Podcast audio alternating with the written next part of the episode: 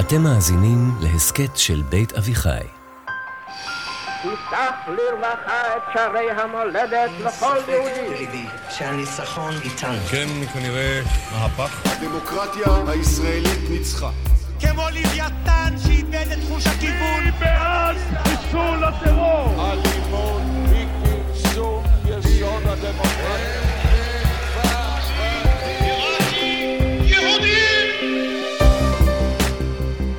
שלום לכם, אני אפרת שפירא רוזנברג ואתן מאזינות ומאזינים לפרק נוסף של מפלגת המחשבות, בו דוקטור מיכה גודמן חושף בפנינו את הרעיונות הגדולים שמאחורי הפוליטיקה הישראלית. בפרק הקודם התחלנו לדבר על אחד הפרדוקסים הגדולים שמכוננים את ההגות החרדית. החברה שמגדירה את עצמה בגאווה כחברה שכל תכליתה לשמר את היהדות כפי שהייתה לאורך הדורות, היא דווקא אחת החברות שחידשה הכי הרבה בעולם המחשבה היהודי. וזה בעיקר סביב שלוש צלעות. פרויקט ההסתגרות מהמודרנה, פרויקט הצייתנות לדעת תורה, והקמת מודל חברתי חדש של חברת לומדים. אם לא שמעתם את הפרק הקודם, זה הזמן להשלים אותו. כי הפעם אנחנו עומדים לצלול לעומקה של הצלע השלישית, שבדיוק כמו התנועה הקיבוצית, התיימרה להפוך את הפירמידה ולהקים חברת מופת אידיאלית. הפרק של היום במפלגת המחשבות, חברת הלומדים. שלום מיכה. שלום אפרת. בפרק הקודם, בשיחה הקודמת שלנו, המיני סדרה הזאת על, אה, על ההגות שמאחורי, או האידיאולוגיה שמאחורי החברה החרדית, התחלת לשרטט לנו את האבנים ממש הגנטיות של ה-DNA החרדי. דיברת על הסתגרות מהמודרנה, דיברת על צייתנות לגדולי הדור, ודיברת על חברת הלומדים, על הקמת חברת מופת שמבוססת על לימוד תורה בלבד. והנושא הזה הוא כל כך מרכזי וכל כך משמעותי בחברה החרדית, שאנחנו בעצם רוצים להקדיש אליו היום את השיחה שלנו. נכון. אז בואו נתחיל, מאיפה הגיע הרעיון הזה? הרי מאז ומתמיד לימוד תורה היה ערך חשוב, אתה יודע, כבר uh, בהלכה ובמשנה, בתלמוד, אחר כך בראשונים ואחרונים, עוסקים במעמד של מצוות לימוד תורה, uh, שקול כנגד כל התורה, לא שקולה כנגד כל התורה, כאילו, uh, בסדר. אבל אף פעם לא היה מצב שבו זה היה הדבר הבלעדי שעסקו בו. אז מאיפה הגיע הרעיון הזה? נכון. באופן מסורתי, תלמוד תורה זה פעילות הפנאי של היהודי. אתה עובד וקובע עיתין התורה, כמה שעות ביום, זה הפנאי שלך. בשביל יחידי סגולה זה לא הפנאי שלהם, זה החיים שלהם. כמו ואז... ספורטאים מצטיינים כזה. כמו ספורטאים מצטיינים, כן, כן. רובנו מנסים לרוץ מדי פעם, פעם בשבוע, יש ספורטאים מצטיינים שזה... אבל אף פעם לא היה מצב, היה מצב שזה חלק מהזמן לכולם, או חלק מהאנשים כל הזמן. אבל אף פעם לא היה מצב שזה כל הזמן לכל האנשים, גברים. כן, צריך לסייג. כן. וזה החידוש הגדול של חברת הלומדים הישראלית. בכלל, ש... אנחנו מגלים פה שהחברה החרדית, שמצטיירת ומציירת את עצמה כחברה שמרנית מאוד, וזה, היא בעצם חברה מהפכנית. חד משמעית. היא, היא מהפכה משמעית. מהלכת. מהפכה מהלכת. וכשאנחנו חופרים, מנסים להבין רגע מאיפה מגיעים הרעיון, לדעתי, זאת דעתי, מה שאני מנסה ללקט מהמחקר, אז חברת הלומדים יש לה... שלושה רעיונות מעניינים. נתחיל בגנים הליטאיים של המהלך הזה, וגם צריך לומר, הרעיון של הקהילה החרדית וחברת לומדים, זה השפעה מאוד חזקה של הפלג, של החלק הליטאי של החברה החרדית. זה הכל מתחיל um, אצל הגאון מווילנה. הגר"א, הגאון מווילנה היה חסיד, וגאון, יעני, גאון במובן האינטלקטואלי, וחסיד במובן ה... בהליכותיו. סגפני, בדיוק. אבל הגר"א איחד בין איזה שהוא גאון לבין איזה שהוא חסיד במובן הבא, וזה מה שמעניין. זה אחד, הגר"א הושפע מספר, ספר, חס, ספר אה, סגפני מימי הביניים, מאוד מעניין, שקוראים לו חובות הלבבות. יש לרבנו בכיי אבן פקודה. והספר הזה מתאר אמ, את הליבידו שבנו, את האהבה שבאדם, את התשוקה שבאדם. כתשוקה שיש בה מעין, אולי בדומה לאיך שפרויד יתאר את זה יותר מאוחר, יש לנו, יש לנו, האהבה שבנו, התשוקה שבנו, היא מוגבלת. אז אם אתה מאוהב בעולם, נניח באוכל, בנופי, באנשים, כל האנרגיה הרגשית הזאת לא פנויה לפעילות קונטמפלטיבית, רוחנית, נכון? אז איך אנחנו מפנים את כל האנרגיה הרגשית של האדם לפעילות רוחנית, בכך שאתה מנתק את האדם מהעולם. אני מכבה את תחושות האהבה והמשיכה והתשוקה של האדם בעולם, והתוצאה היא לא תהיה אדם לא רגשי, אלא אדם מאוד רגשי. כל האנרגיה הרגשית תהיה פנויה לאקסטזה רוחנית. אני יותר מדמיינת את זה כמו רכבת שנוסעת על, אה, על פסים מסוימים, ואתה פשוט עושה הטיה של הפסים לכיוון כן. אחר. זאת אומרת, כן. את כל האנרגיה וכל כן. האקסלרציה, כאילו הגברת נכון. המהירות שלה, היא, היא פשוט, אתה נכון. מפנה אותה ליעד אחר. נכון. אז, אז הרבה, אולי מהמאזינות מאזינים מדמיינים אנשים רוחניים כאנשים באקסטזה מוזיקלית, אנשים ביער, מתבודדים, צועקים, חווים חוויות מיסטיות. רגשיות מאוד מאוד חזקות, טרנספורמטיביות, שמרגישים שהם מתבטלים ומתמזגים עם הקוסמוס. כל הדימוי הזה, אני לא חושב שהוא נכון נגד הגאון מווילנה. הגאון מווילנה עשה משהו מעניין. הוא אימץ את כל הרעיון הסגפני, שאני מתנתק רגשית מהעולם כדי לפנות אנרגיה רגשית למשהו שהוא גדול ממני, אבל כל האנרגיה הרגשית הזאת פנויה אצל הגאון מווילנה ללמוד גמרא. את מבינה? הוא לא עמד ביער וצעק תתה. בדיוק, לא. הוא לקח את כל האנרגיה הגדולה שהשתחררה מזה שהוא סגפן, והפנה אותה לתוספות, לדיונים מפולפלים על המובן של הגמרא.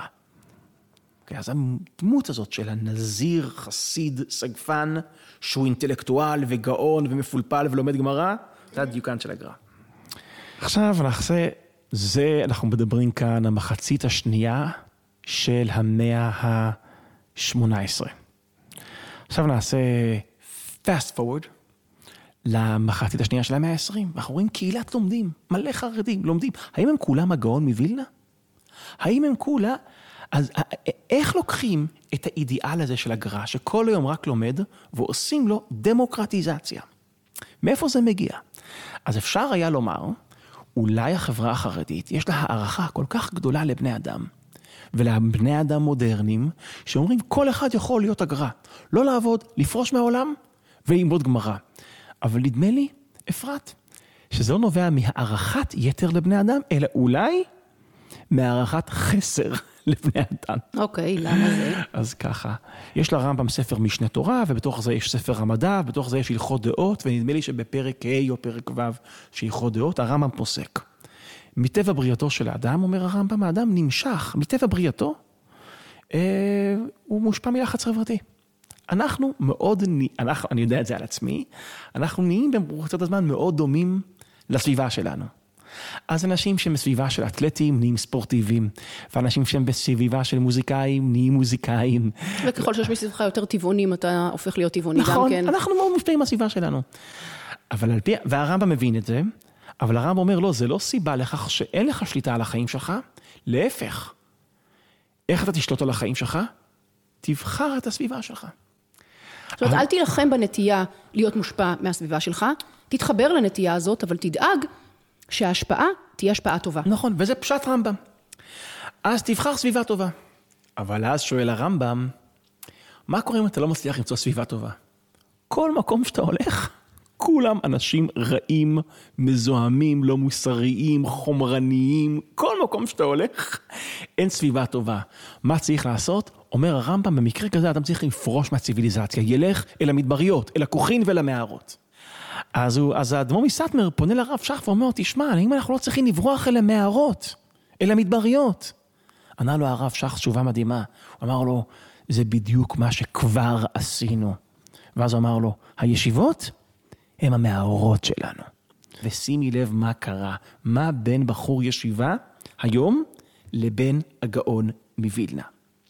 הגאון מווילנה, כפי שניסינו להבין אותו בהשפעת עמנואל אטקס, החוקר הגדול עמנואל אטקס, הגאון מווילנה פרש מהעולם כדי ללמוד. היום בחברת הלומדים, לומדים כדי לפרוש מהעולם. מבינה? זה ההיפוך של המודל של הגאון מווילנה. ולכן אתה אומר שזה לא נובע מהערכת יתר, אלא מהערכת חסר. זאת אומרת. מה, מהתפיסה שאומרת, היום אנחנו, אנחנו לצורך העניין, אה, כבר לא מספיק גדולים כדי להיות בדרגה, אנחנו לא יכולים לפרוש מהעולם כדי ללמוד ללמוד תורה. תורה, אנחנו צריכים ללמוד תורה כדי לפרוש מהעולם. כי לא סומכים עליי שאם אני אהיה באינטראקציה עם העולם, אני לא אתקלקל. כן. אז זה פשוט מנגנון הגנה. כן? הרעיון ש...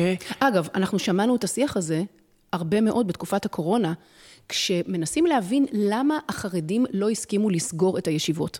כן? כש, כשבעולם הכללי, החילוני והדתי, סגרו את בתי הספר, סגרו את מוסדות החינוך, סגרו את האוניברסיטאות, סגרו את הכל, למה הישיבות לא נסגרו? כי מה יקרה אם הם יסתובבו ברחובות? בדיוק. זאת סיבה אחת. סיבה אחת, וזה מהדהד היטב את הפרויקט. מה נכון. יקרה אם הם יסתובבו ברחובות? נכון. אנחנו עובר עכשיו למרכיב שני, שהוא בעיניי אפילו יותר מעניין, מההיפוך של המודל של הגר"א, של הגאון מווילנה.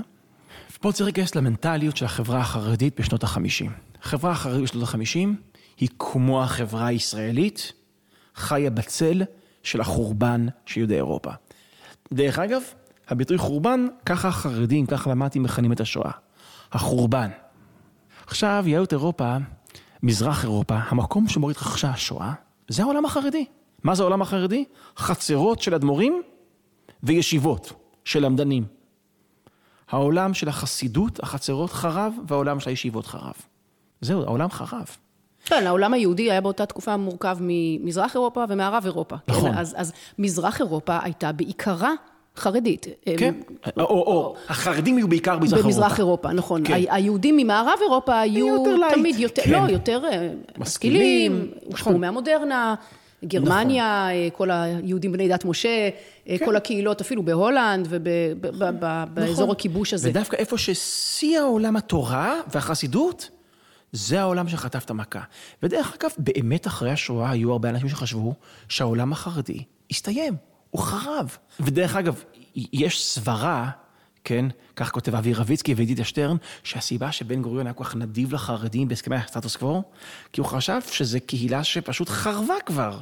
הוא מדבר כאן עם שרידים של אסון, אפשר נדיבים כלפיהם, הם לא מאיימים עליך, כן? זו הייתה התחושה הרווחת בתחילת, עם, עם מהקמת המדינה.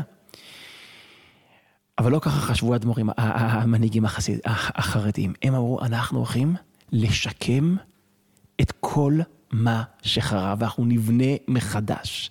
תחשבי איזה ווינריות תרבותית זאת. ממש. כל מה שנהרס, אנחנו נבנה, אנחנו נבנה בארץ ישראל רפליקה של מזרח אירופה. אבל כאן אני רוצה רגע לצלול עמוק יותר.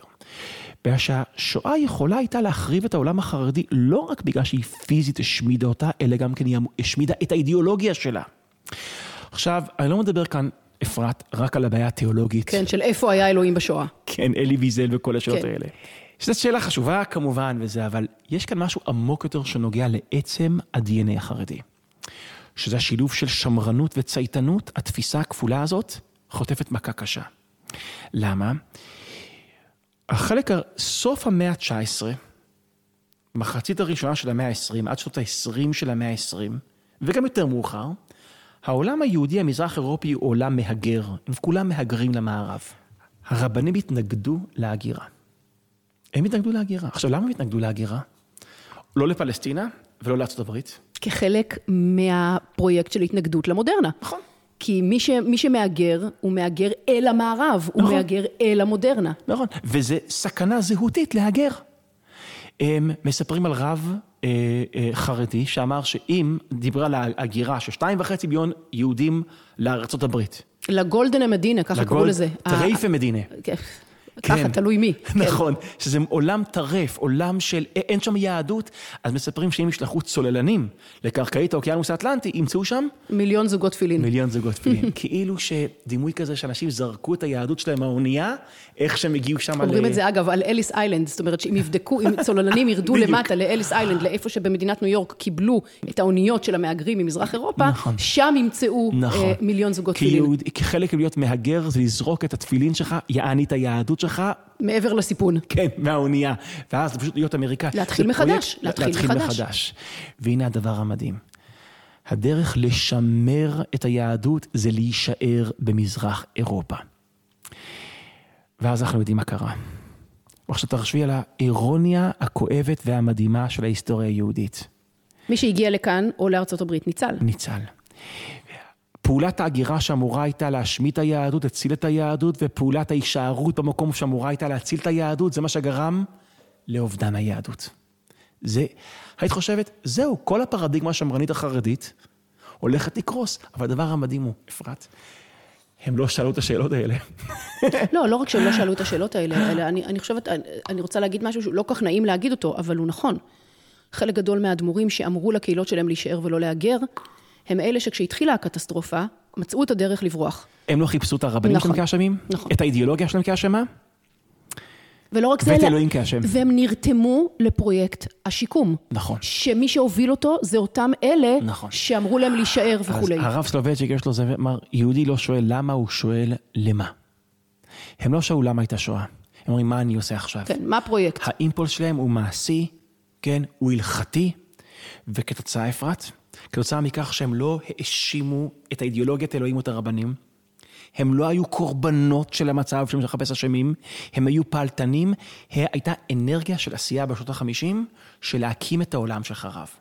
והתוצאה היא שישיבת פוינוביץ' שמנציחה ישיבת פוינוביץ', היא יותר משגשגת מהישיבה המקורית. ישיבת מיר שמנציחה את ישיבת מיר, יותר משגשגת. חסידות בלז, שהיא, שהיא נוצרה משרידים של חסידות בלז, היא יותר עשירה ומשגשגת. ממה שחסידות בלז אי פעם אי הייתה פעם הייתה. בבלז. נכון. עכשיו, בשנות החמישים היה כאן בישראל שתי חברות אידיאליסטיות. התיישבות העובדת שרצתה לייצר יהודי שאף פעם לא היה קיים. יהודי, עובד, חילוני, עובד, עובד, סוציאליסט, חקלאי. ובמקביל, הניסיון לייצר רפליקה מדויקת של היהודי הישן. שתי פרויקטים אדירי מימדים, מלאי כריזמה, עם תודעת, אמ, עם איזושהי, עם תודעה של שליחות בשירות של ההיסטוריה היהודית. התנועה הקיבוצית מצד אחד מייצרת את חברה, חברה מלאת הסולידריות של הקיבוץ, ועולם החרדי מייצר את חברת הלומדים. והנה כאן, במאמצים התרבותיים האדירים לייצר את חברת הלומדים, נוצרים כמה פרדוקסים מעניינים. אחד, נוצרת חברה, הם הבינו, לי, הם, הם כינו את זה, נדמה לי שזה מיוחס לחזון איש, שזאת שעת חירום. ובשעת חירום יש מלחמה, כולם צריכים להתגייס, יש צו גיוס. וחברה אמ, חברה מגויסת בשביל לייצר העתק של כל מה שחרב. והם היו מוכנים לעשות פשרות אידיאולוגיות וחידושים אדירים כדי לייצר את, כדי לשחזר את מה שהיה. חברות שמרניות, סימן היכר של חברה שמרנית, שהאישה בבית, הגבר בחזית, נכון? כן, אתה רוצה לבדוק אם חברה היא שמרנית או לא, בוא תבדוק קודם כל איפה האישה נמצאת. נכון. החברה הכי שמרנית בישראל זה פייר לומר החרדים. בעולם החרדי זה העולם שבו האישה יוצאת לעבוד והגבר נשאר מאחורה בבית, בישיבה.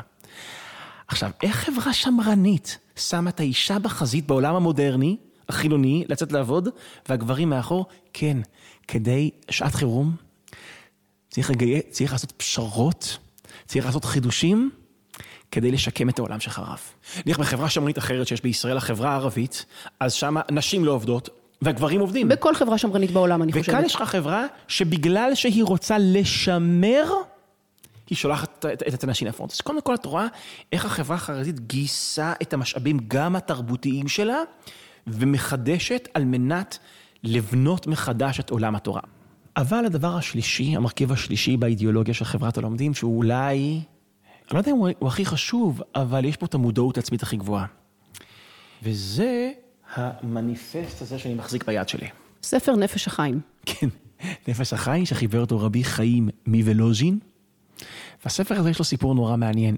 נפש החיים זה בעצם הבסיס ה- התיאורטי, האידיאולוגי, הרוחני לחברת נכון. הלומדים. כי עד עכשיו נתת לנו את הבסיס, אפשר לומר, אה, סוציולוגי, של חלק מפרויקט ההסתגרות, שזה המודל הגר"א, ההיפוך של מודל הגר"א, כן? נכון. אנחנו לא פורשים מהעולם כדי ללמוד תורה, אנחנו לומדים תורה כדי לפרוש מהעולם. נכון. נתת לנו את הבסיס ההיסטורי, שזה שיקום עולם התורה שנחרב שנחרב בשואה. חברת נכון. הלומדים כשיקום, כפרויקט אדיר של שיקום עולם התורה. נכון. אבל זה, נפש החיים, זה בעצם הבסיס, האידיאולוגיה הטהורה נכון. של הדבר הזה שנקרא חברת הלומדים. נכון. עכשיו, מה שמעניין בספר הזה, הוא לא נכתב כמניפסט של חברת הלומדים, אל מול הציונות והמודרניות, הוא נכתב כמניפסט של עולם הישיבות אל מול תנועת החסידות.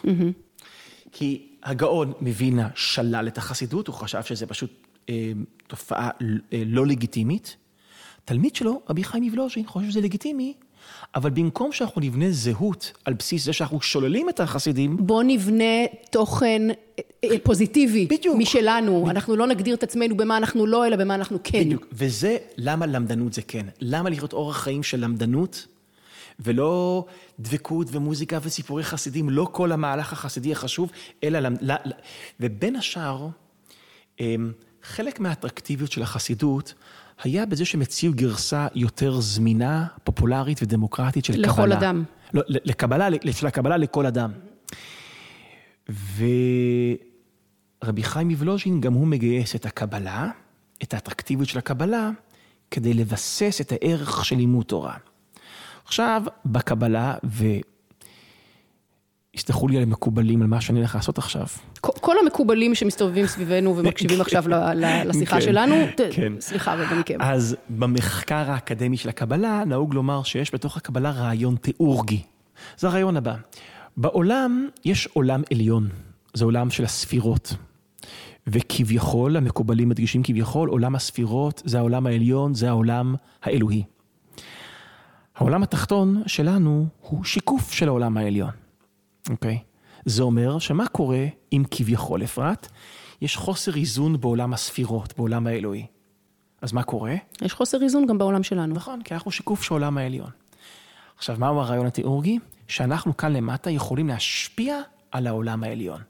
אנחנו יכולים להשפיע על הספירות.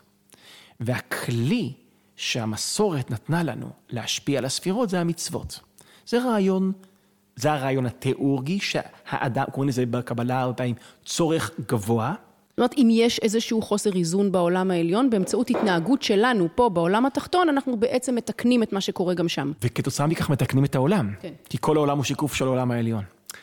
בא רבי חיים מוולוז'ין ואומר, כל זה נכון, אבל מוגבל, בגלל שהפעולה עם האפקט, הוא לא אומר את המילה הזאת, אבל אני עושה לו, סליחה, קריאה מחקרית, הפעולה עם האפקט התיאורגי הכי גדול שיש, זה ללימוד תורה. כשלומדים תורה, משפיעים על העולמות העליונים. יותר מאשר מקיום מצוות רגיל. בדיוק. משפיעים על העולמות העליונים בצורה ישירה ואפקטיבית וחזקה. אגב, כשלא לומדים תורה, כן, גם משפיעים על העולם העליון. מוציאים את העולם העליון מהאיזון. יעני, שימי לב מה אני עושה כשאני לומד תורה? אני מציל את העולם. וכשאני מתבטל מלימוד תורה, אני מסכן את עצם היציבות הקוסמית. וזה שוב מחזיר אותי לנרטיב החרדי בזמן הקורונה. למה לא סגרו את הישיבות? זה לא כי אנחנו שמים פס עליכם החילונים, זה לא כי אנחנו אנרכיסטים שלא אכפת לנו ממה שהממשלה אומרת, זה לא קשור לכל זה. זה קשור בהקשר הזה, בהיבט הזה של נפש החיים, בהיבט התיאורטי, האידיאולוגי, אנחנו חייבים ללמוד תורה, נכון. כי אנחנו בכך מצילים את העולם, אולי אפילו מצילים אתכם מהקורונה. נכון. את, את חוסר האיזון נכון. שיש למעלה, ככה אנחנו מסדרים. נכון, וזו ההברקה הגדולה כאן.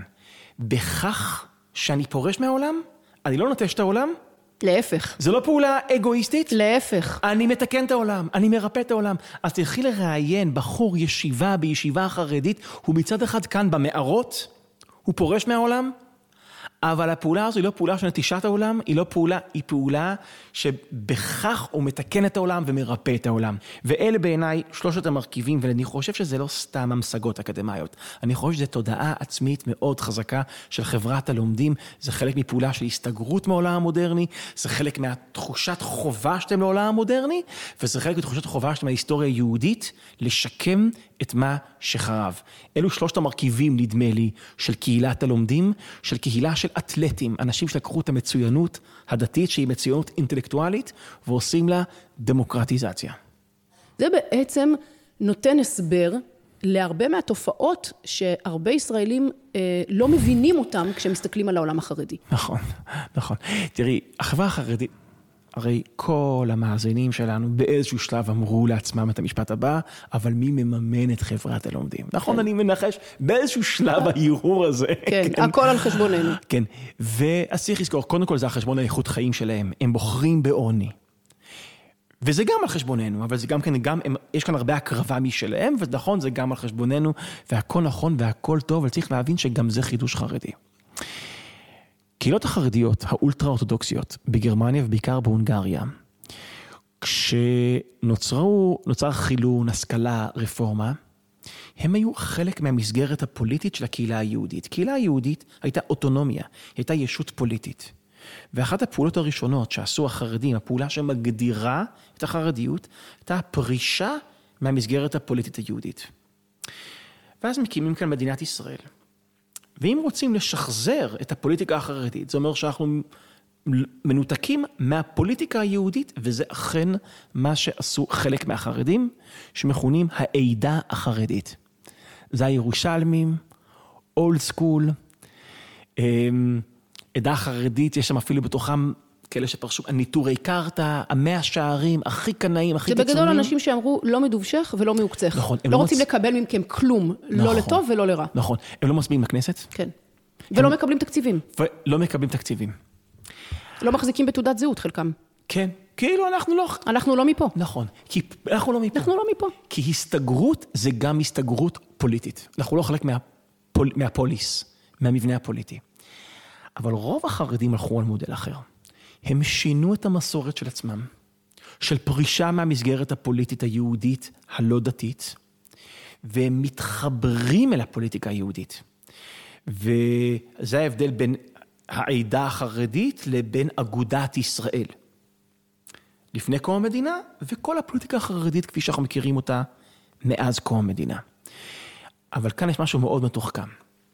זה שהם מתחברים אל תוך הפוליטיקה הישראלית, זה מה שמאפשר להם לקיים חברה שהיא נבדלת מהחברה הישראלית. זאת אומרת, אם העדה החרדית אומרים להסתגר מישראל, להסתגר מהפוליטיקה, הגרסה המיינסטרימית היא מסתגרים מישראל בכך שמתחברים לפוליטיקה. כי החיבור לפוליטיקה הוא זה שמאפשר לממן... להמשיך להחזיק את הפרויקט הזה, את פרויקט חברת ההסתגרות. הלומדים. והנה אחד הפרדוקסים המעניינים, החיבור הפוליטי מאפשר את ההסתגרות התרבותית של חברת הלומדים. אלו בעצם, נדמה לי, שתי הפשרות הגדולות שהמנהיגות החרדית עשתה עם האידיאולוגיה שלה כדי לייצר חברת לומדים, זה שינוי במבנה המשפחה ושינוי בפוליטיקה, כן? להגיד, אישה, בחברה שמרנית, אישה תהיה בפרונט, זו פשרה ראשונה.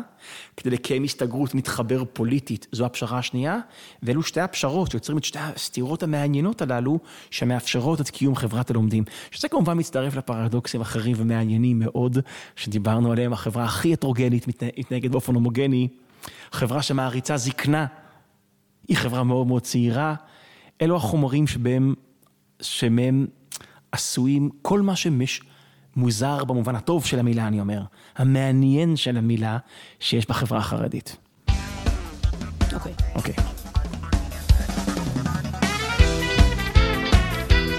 אני אפרת שפירא רוזנברג, וזה היה עוד פרק של מפלגת המחשבות, הרעיונות הגדולים שמאחורי הפוליטיקה הישראלית. אחרי שהקדשנו שני פרקים להגות שמאחורי תפיסת העולם החרדית, בפרק הבא ננסה לשרטט את קווי השבר, או לפחות את הסדקים שמתחילים להיווצר בה. תודה למיכה גודמן על שיחה מאירת עיניים.